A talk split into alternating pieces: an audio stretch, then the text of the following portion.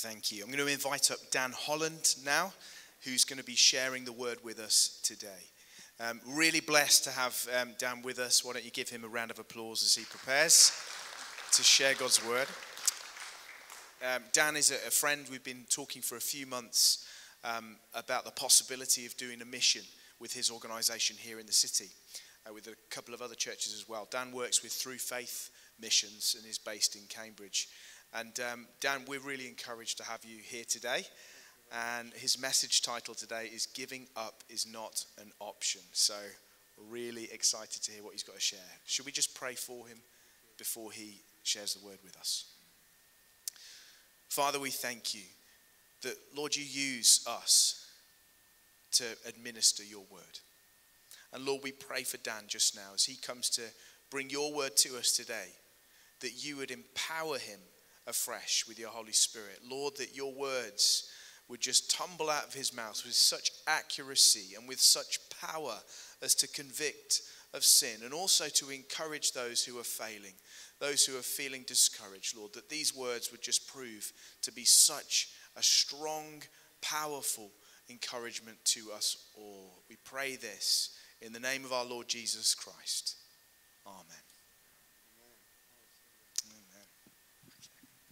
Thank you, Graham.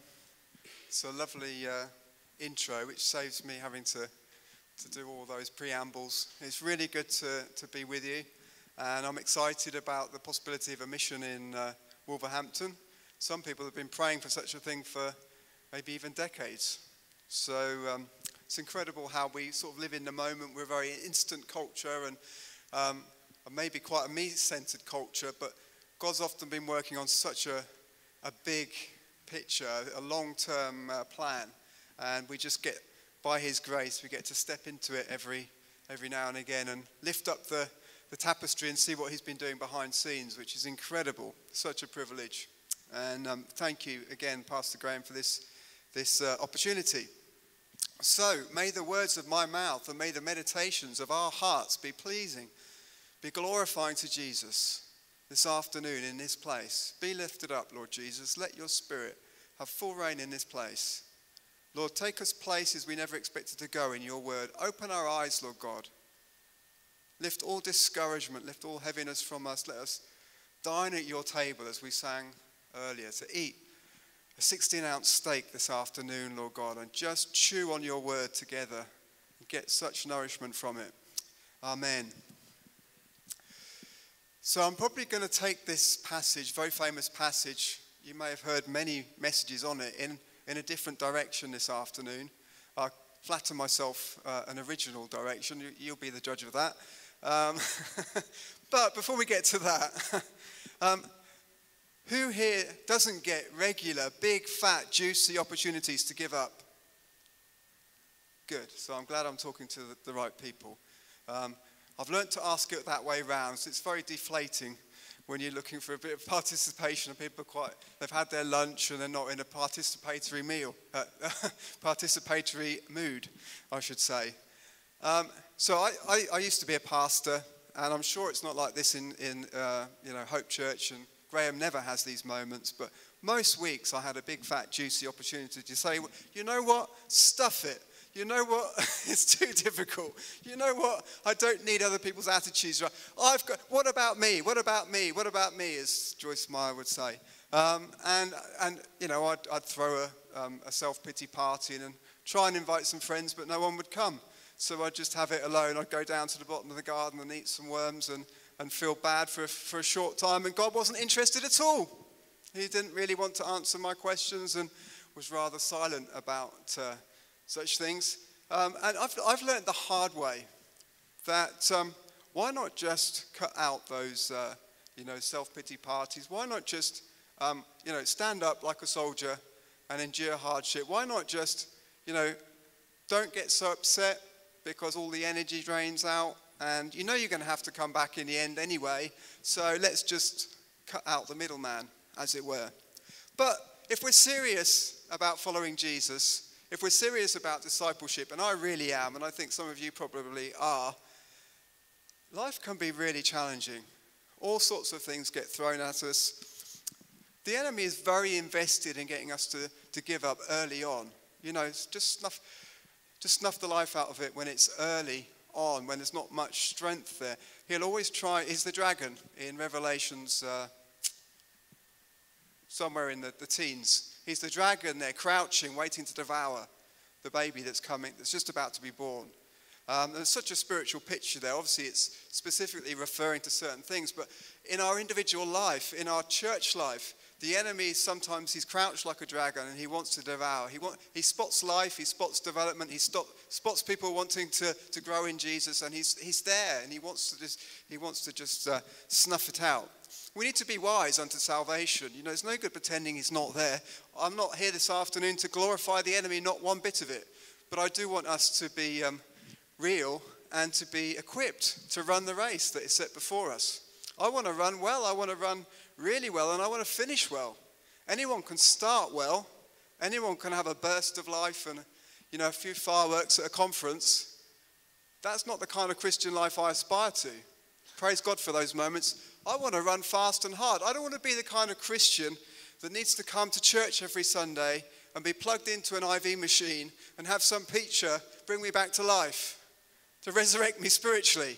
I want to come in full of life, full of anointing, expecting God to move. I want to see the miraculous. You know, I don't want to be someone that's a drag on the team. Obviously, there's grace. There's grace in the house, and we're all on a journey, and we're all at different stages. But I've spit the dummy out the, the pram one too many times, and I'm not going to do it anymore. You know, I want to grow up and, um, you know, be a mature follower of Jesus Christ. And the flesh has to be dealt with.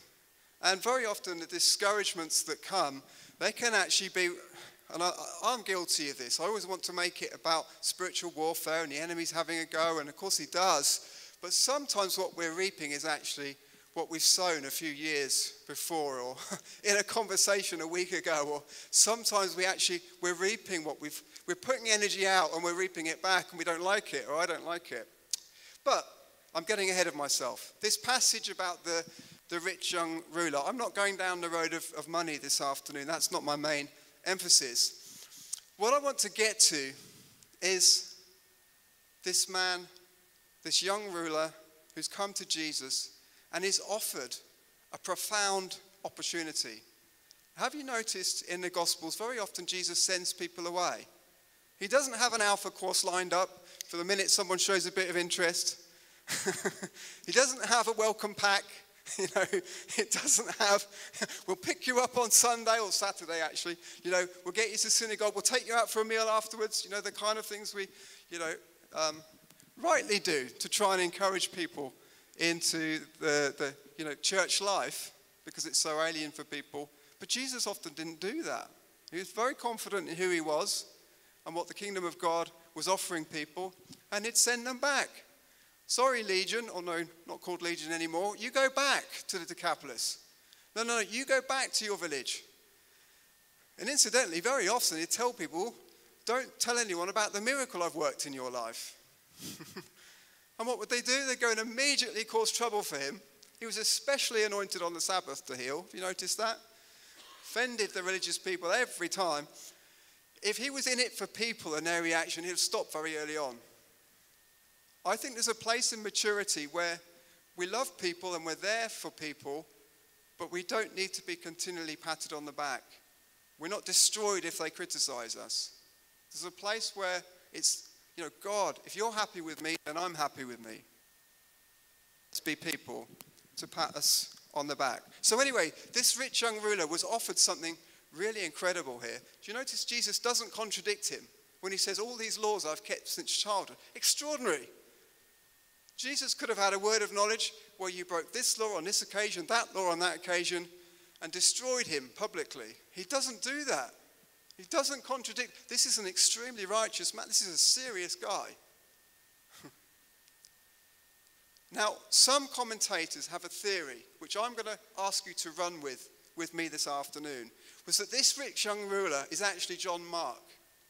He's a rich young ruler. He's a wealthy man. He's a righteous man. The gospel that we, the gospel reading we had is from the Gospel of Mark. It's also in the other synoptic gospels. But just, just indulge me. Let's think for a minute that this rich young ruler was indeed John Mark. And he goes away sad. And I think Jesus is sad too, because he's offered him something precious. Jesus perhaps already knew what was coming with Judas, what Judas was already doing, that there would be a vacancy available shortly for the 12th apostle. Imagine being invited in and being enshrined in Scripture for all time and having a throne in, the, in, in heaven with the other 11 apostles, potentially. But he turns that away. He turns that offer away. On this occasion, it's the money that's gripping him. The issue isn't whether we've got money, and we need rich business people in the kingdom of God. My goodness me, you know, we could do so much if we had some more money. The issue is do we possess our possessions, or do our possessions possess us? It's often not a case of good, bad. It's a question of, as especially as we, we mature in our Christian walk, it's less about what we're doing outwardly, it's what's, what's processing internally. Jesus is interested in do you possess your possessions, or do your possessions possess you? or even more importantly, do I possess the possessions that you possess? because I possess you and you possess me. Or is it like my daughter? Let's share. When, when I, she's, she's got incredible hearing. If I open a bag of crisps and she's anywhere in the house or street, she comes running. Any bag of sweets, she comes running. Daddy, big eyes, let's share. And she's got me wrapped around her little finger. Don't tell her that if you ever meet her, but I love it. And she's like, she'll come and sit next to me on the set. Let's watch, Daddy. She knows how much I like to watch something with her. Let's share. And what she means is, give me what you've got.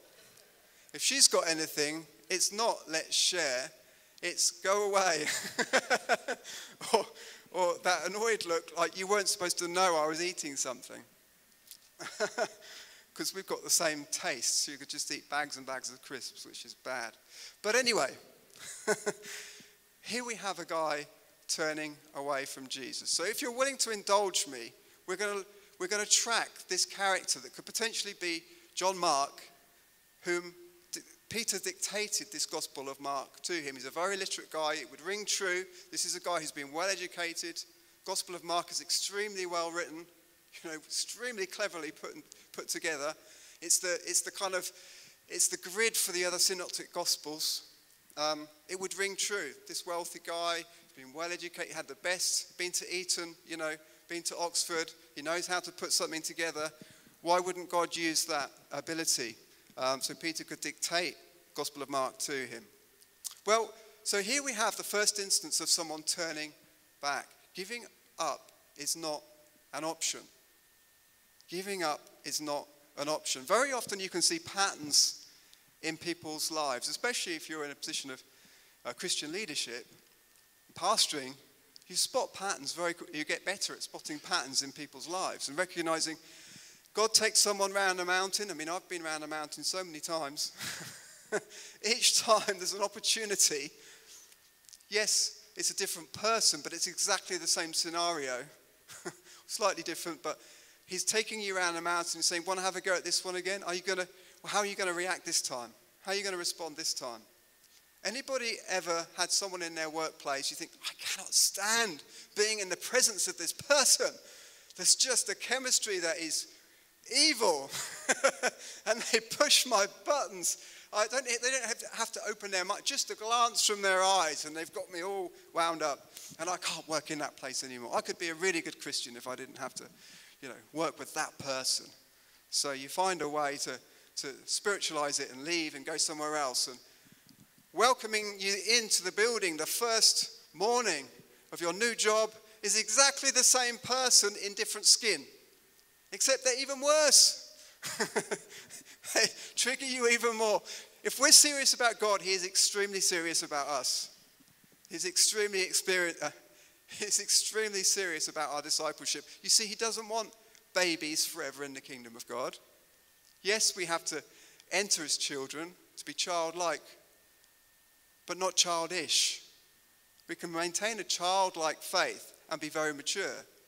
But what he doesn't want is 20, 30, 40 years down the road. You've got a bunch of childish people who are continually falling out with each other, haven't matured, haven't got a, an unoffendable heart, haven't got those attributes that Jesus shows. How do we get to that? How do we get to that place of maturity? When we're gripped by fear, when we're tempted to turn back, when we're pressured to give up, we say, No. Sometimes the hardest thing to do is just to show up. I think some of the bravest things I've ever done is just to show up to a mission. You know, not feeling great, not got any words of prophecy, not floating in the heavens, the week before a mission can be some of the most opposed days. and just to show up is a victory just to say, I'm still going. I don't care if I have to take 50 trains or walk it. you will not stop me going.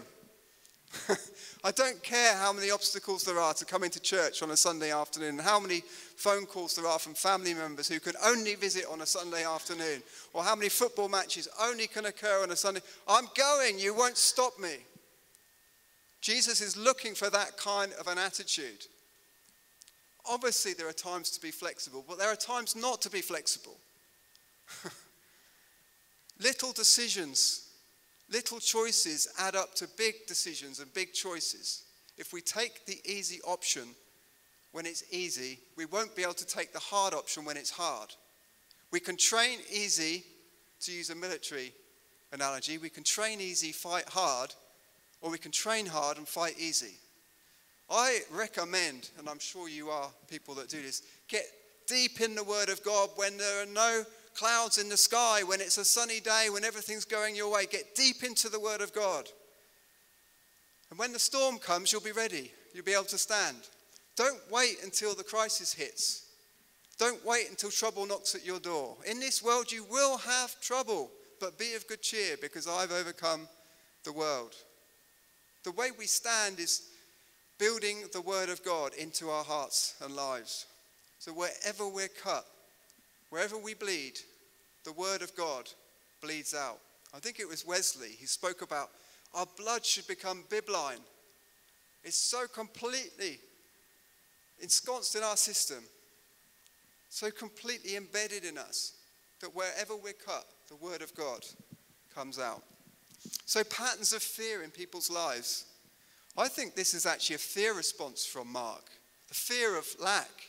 Ever had the fear of lack? I certainly can be confronted in the last few months. The energy will comes through the door. I'd love to say I'm unmoved. the reality is, it took me a few hours to get back into a place of faith. God, what has happened? Heaven's not an inflation. Heaven, there's no energy crisis in heaven, but there are problems down, down here. I think there's an element of fear here in uh, John, Mark's heart, John Mark's heart. So some people fight when they feel frightened. Maybe the bully in your school playground wasn't the bravest person at all. Maybe he was the biggest coward, but he was projecting his fear out and fighting and dominating and controlling. Sometimes people dominate because they're terrified. They have to control every environment they're in because they're terrified of anyone seeing the real them. Ever met anyone like that?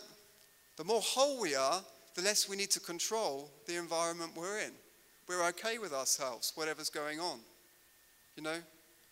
Which takes us back full circle to that work scenario. If someone can trigger us, they have control over us. If we need to control our environment, control a certain person, then they have control over us. Freezing. Some people, when they're frightened, they freeze like a rabbit in the headlights, become completely paralyzed, impotent. You know what fear does to people? It narrows the bandwidth of their minds, of their ability to think. You know, all this, you know, don't get me wrong, I'm not here to say we, sh- we should be really good stewards. And if we're serious about discipleship, then that, that, that's a natural outflow of that. But our children are pumped. This fear about the, you know, be careful what I say, but how, how, how little time we've got left before it all goes kaboom. And, and I resent my daughter at six being told these things. You know, I want her to have hope I want her to have good things um, injected into her mind and into her spirit, not this doom laden stuff. And what it does to our children, what it does to young people, and we've got an absolute scourge of mental health um, problems in our society. It narrows the bandwidth of their mind. They can't think, they can't learn. That's what fear does. Fr- it freezes people, they get stuck, turn into a stalactite. That's not what Jesus wants. Fawning, we can become an absolute flatterer. And someone really upsets us, and they sense it and they come to us, look, I, I think I might have upset you when I said X, Y, Z. Oh, no, you didn't at all. It's absolutely fine. Perfectly okay. Fawning, just blowing with the wind wherever it blows. Someone says something over here, you agree with them. Someone says something over there, you agree with them. Unwilling to confront at any any level, even the most basic level. We need correction, don't we? We need people who say to us, I think you're wrong on that. I think your attitude was a bit off when you spoke to so and so. Fleeing, just running away. The danger is habits are really powerful. You know, small things, small choices lead to big choices, small decisions lead to big decisions. Every day we're forming habits, whether we know it or not in our lives, in our spiritual life. And, you know, I think there's been, the pendulum has swung too far in the, in the other direction from, you know, memory verses and quiet times and those, you know, good old, you know, good old things that were built into Sunday schools and, um, well, no, I'll just Google it or when, when it suits me or, yeah, they can be legalistic, but they can also be really godly. You know, John Wesley was big on, you know, godly habits and all these things, his lists he'd send out to his ministers all the time of what they could build into their, their week. Why? Because it stood them in good stead when there was a difficult decision to make. So habits are really very important. And if we start running, the enemy will keep us running for the rest of our lives. Have you ever met people who are serial church hoppers? Now, there are good reasons to leave a church and times when it's right and right ways to do it. But I know people, and it can sound self vindicating as an ex pastor, but people who ran away, and I knew they were running away, and doing it for bad reasons and bad mouthing me all the way wherever they went, which they may have had a point, but it was also, they were hiding the real issue of their heart. if you start running, the enemy will keep you running for the rest of your life. Sometimes the bravest thing to do is just to stand. That, Ephesians 6, that's all we're asked to stand. Just stand in the day, in the evil day. You know? Just don't give up any ground when the enemy's coming in like a flood. And he will pass over like a flood, and it won't be like that forever. But if he convinces you or me to run, it will be easier to run the next time. And there are people who've been through, maybe in Wolverhampton, 60 churches. Do you know there are no spirit-filled churches in Wolverhampton? There's no, no good pastors. There's no one who'll pass, no one who'll look after you properly. There's no good Sunday schools. I heard this really amazing um, anecdote of a pastor who was introducing two new families to his church. One family came and said, Oh, we've come for this amazing church. They did everything, it was all singing, all dancing. They had this, they had that, they had the other. And then, they asked him, What's your church like? He said, It's very simple. It's exactly like the church you're describing. Then another family came into his office and they said, Our previous church was awful. It was gossipy, it was divisive, it was legalistic, it was you name it, everything bad. And they said, finally asked him, Well, what's your church like then? He said, It's exactly like the church you're describing. Do you see the wisdom there?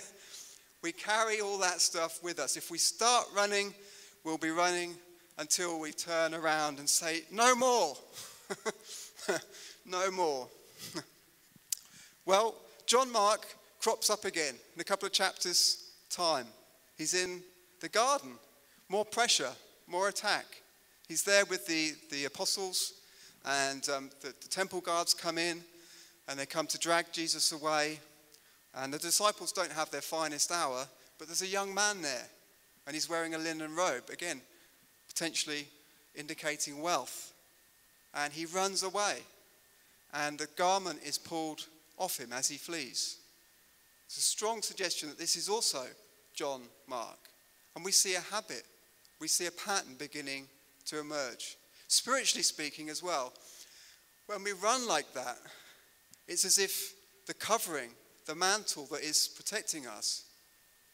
I, I, you know, I got so much benefit when I submitted to a pastor, when I said, or, or just kind of in my heart, dealt with my attitudes and submitted to, to a local church. I got all the blessing of God's anointing on that pastor and on that church. If we run away, very often we're stripped spiritually. And guess, guess who's there to come on, the, come on the attack and draw blood if he can? The enemy. We run away for the wrong reasons with the wrong attitude in our hearts, we're fair game for the enemy. Well, we see Mark popping up again in the book of Acts. He's had this amazing, he's on the first apostolic missionary trip. Paul and Barnabas and John Mark are sent out from Antioch and they go through Cyprus. And there are signs and wonders and things like Paul causing the magician to be blind for three days. That's a difficult one to, I'll leave that for Graham another time. Making people blind for three days. Can we have an orderly prayer queue? Um, I'll leave that for Graham. However, he's experienced the miraculous. He's alongside potentially the greatest evangelist other than Jesus of all time. Paul evangelizes the whole Greek speaking world. And the list of signs and wonders, you know, it's just incredible. We can be around the most anointed Christians. We could be with Billy Graham if he was still here with us and not grow ourselves. Because only we can make the decisions relating to our growth. I'm all for the laying on of hands. I'm all for receiving other people's anointing. I'm all for that. But where the rubber hits the road is our personal discipleship. And our saying yes to Jesus in the small things so we can say yes to him in the big things. So anyway, Mark has had this incredible experience and they've gone through they've gone through Cyprus. But then Paul says, right, we're going up into Asia Minor. We're going up to Pamphylia. Uh, slight problem there for John Mark. Don't want to go. And there's just one verse there in uh, Acts 13. And he turns back. We see a habit, pattern emerging in his life. When it gets difficult, when it's contested, he starts running away. He turns back. What do we do when we're under pressure? What decisions do we make when it's not going our way and we're called to go further than we'd planned to go? As I say, he's been with the most anointed evangelists in history, other than Jesus. He's seen incredible things. What possible reasons could there be for him turning back? We're not told why, and I think Scripture is very kind to us in that regard, like with Paul's thorn in the side and other instances where we're not told precisely why, although people have got their theories. Was it a mother in law? Was it the Judaizers? There's all sorts of theories, but you know, we have to be careful. We can't actually be didactic about it. We're not told. I think that's so. In God's wisdom, He's designed it that way so we can insert ourselves into that situation with our particular struggle, with our particular besetting sin, or whatever it might be. And it helps us. It helps me anyway. I hope it helps you. That's what I always try and do is insert myself into scripture and say, where am I in this, God? Anyone not do that? Good. Then I'm talking to the right people. a parable. Where do I fit in this parable, God? Which one am I? oh dear, I'm the elder brother. Another time, great. I'm, I'm the son that said no and, and actually went after all. I encourage you, ask God when you're reading the Bible, where, where do I fit into this? You know, drop me into this particular parable and show me something about myself. So, could it be exhaustion? He's been working too hard. Now, in Christian ministry, there's more than there's job security for several lifetimes. I mean, in a city like Wolverhampton, sure Graham could keep going for 500 years and still find maybe that's a prophetic word there. You're going to live a very long, healthy life. um, but there, there's more than enough work for all Christians to do for the rest of their lives. It's bizarre that we often end up squabbling over smaller things. But um, when we say someone's tired, have you ever had someone say, You look tired? And then three other people say you look tired. You think, flip, I feel dreadful. I need to go home and lie in bed for an afternoon. But maybe what God's saying is not do that, not retreat and have a sabbatical. Maybe He is, but maybe He's not saying that. Maybe He's saying you need to enter more into the peace of Christ. You need to enter, in, strive to enter His rest. You need to keep doing what you're doing, but do it from a deeper place of security and sonship. You need to keep doing what you're doing, but let me help you deal with some of your fears that are draining energy out of your life. Do you see what I'm saying? It's so easy to assume we know what someone should do, what their action should be, but often it's fear based rather than faith based. So if we're feeling tired, it might be we need to press in even harder in praise and worship, not sit down like I just did over there. so often we go with the human wisdom in inverted commas rather than thank God's.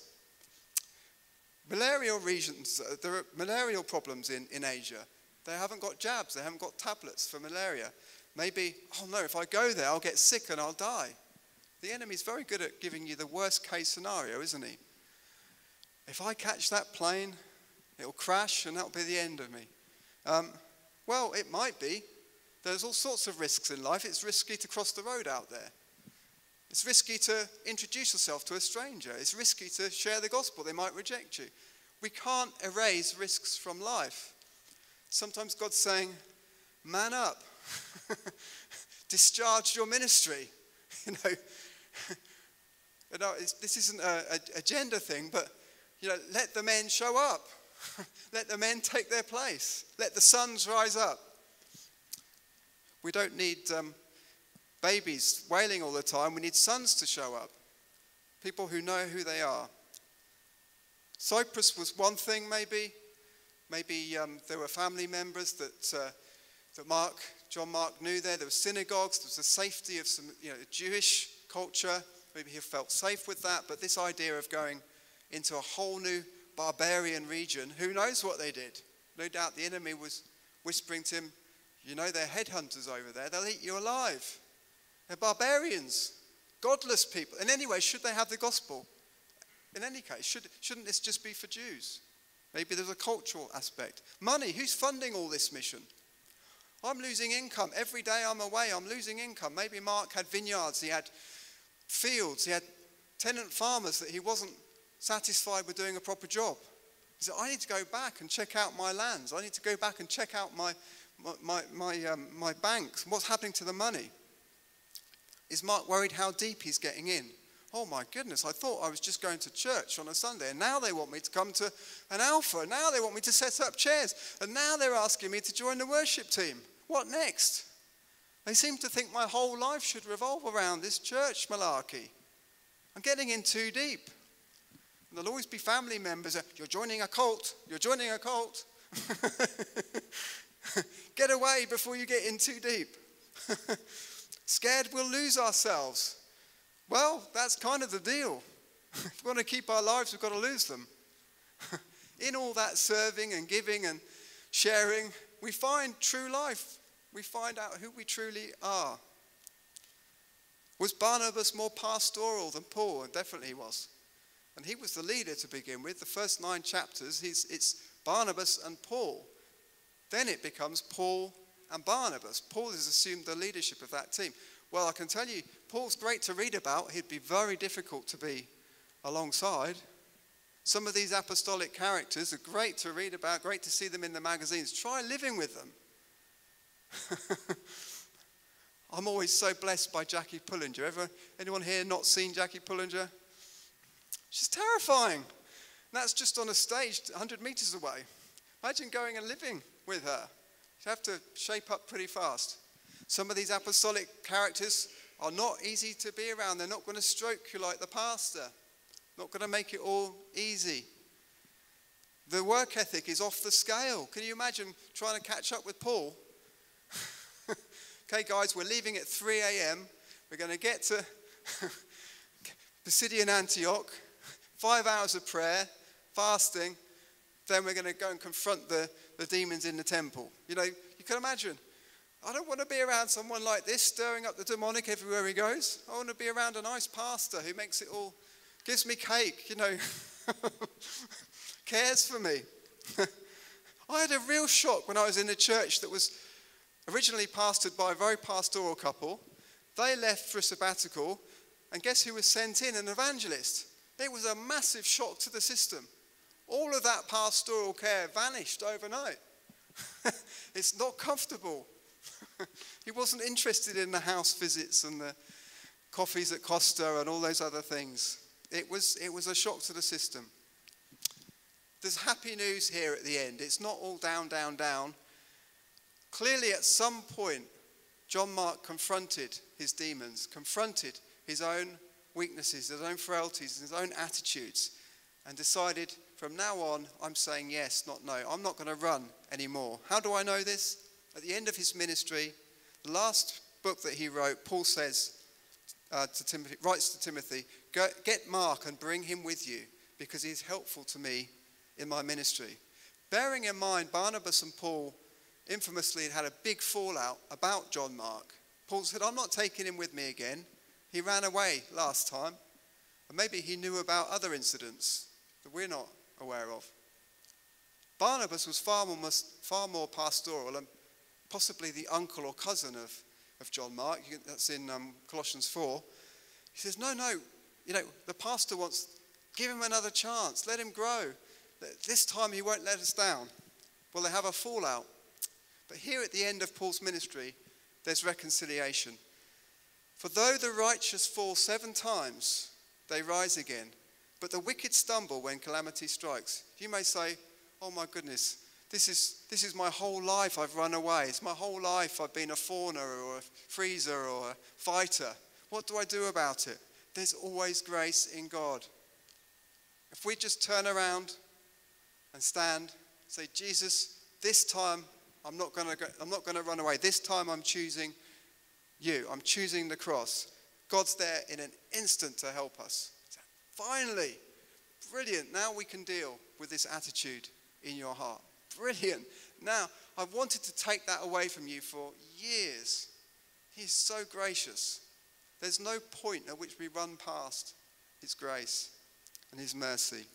So, what do we learn here this afternoon? Initial failure doesn't mean final failure. Gerald Coates said this Great leaders are simply leaders that don't give up. I love that. You know, sometimes the hardest thing is just to show up, is just to not give up.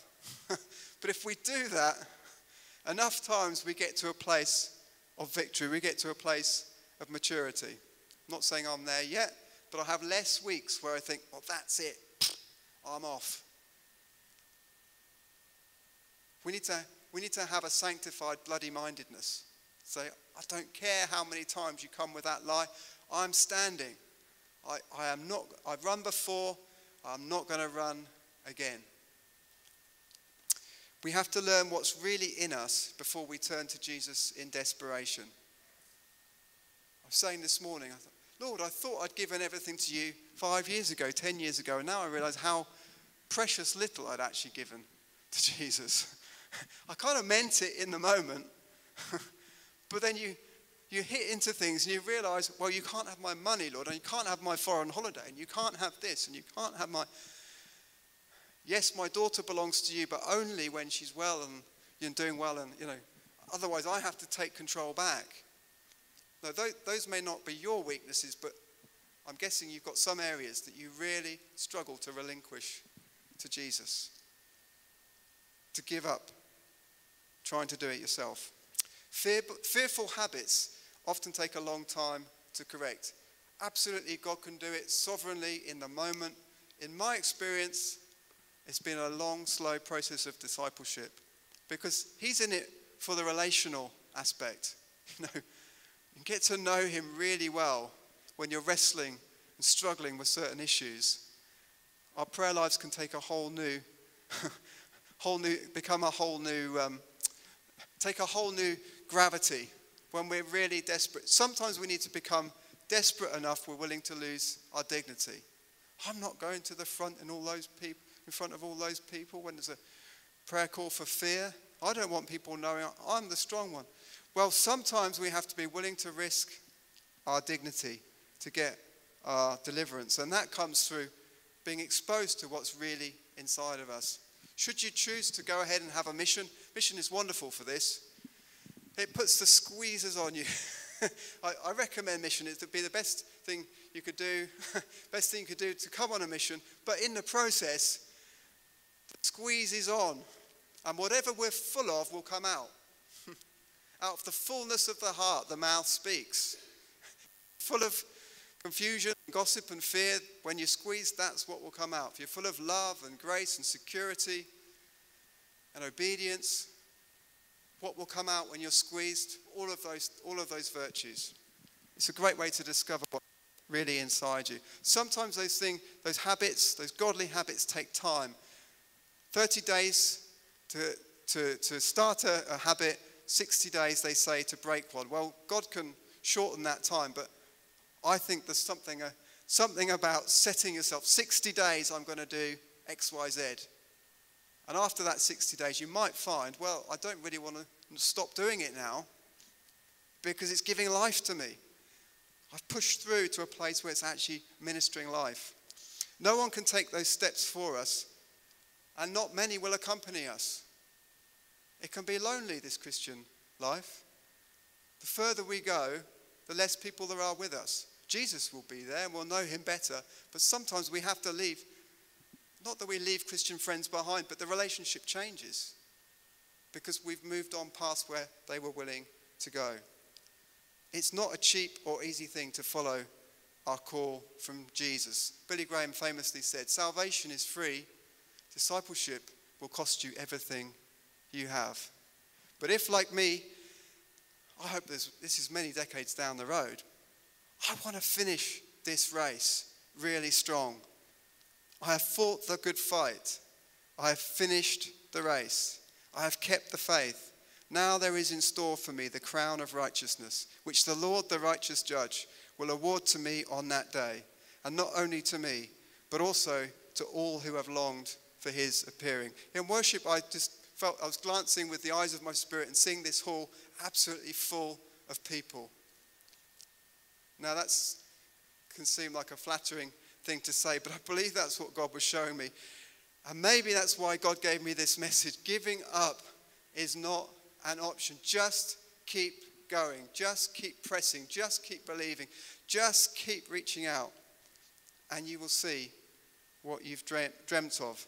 Those visions, those dreams that God's put on your heart, they're there for those that press on. Thank you very much. Bless you.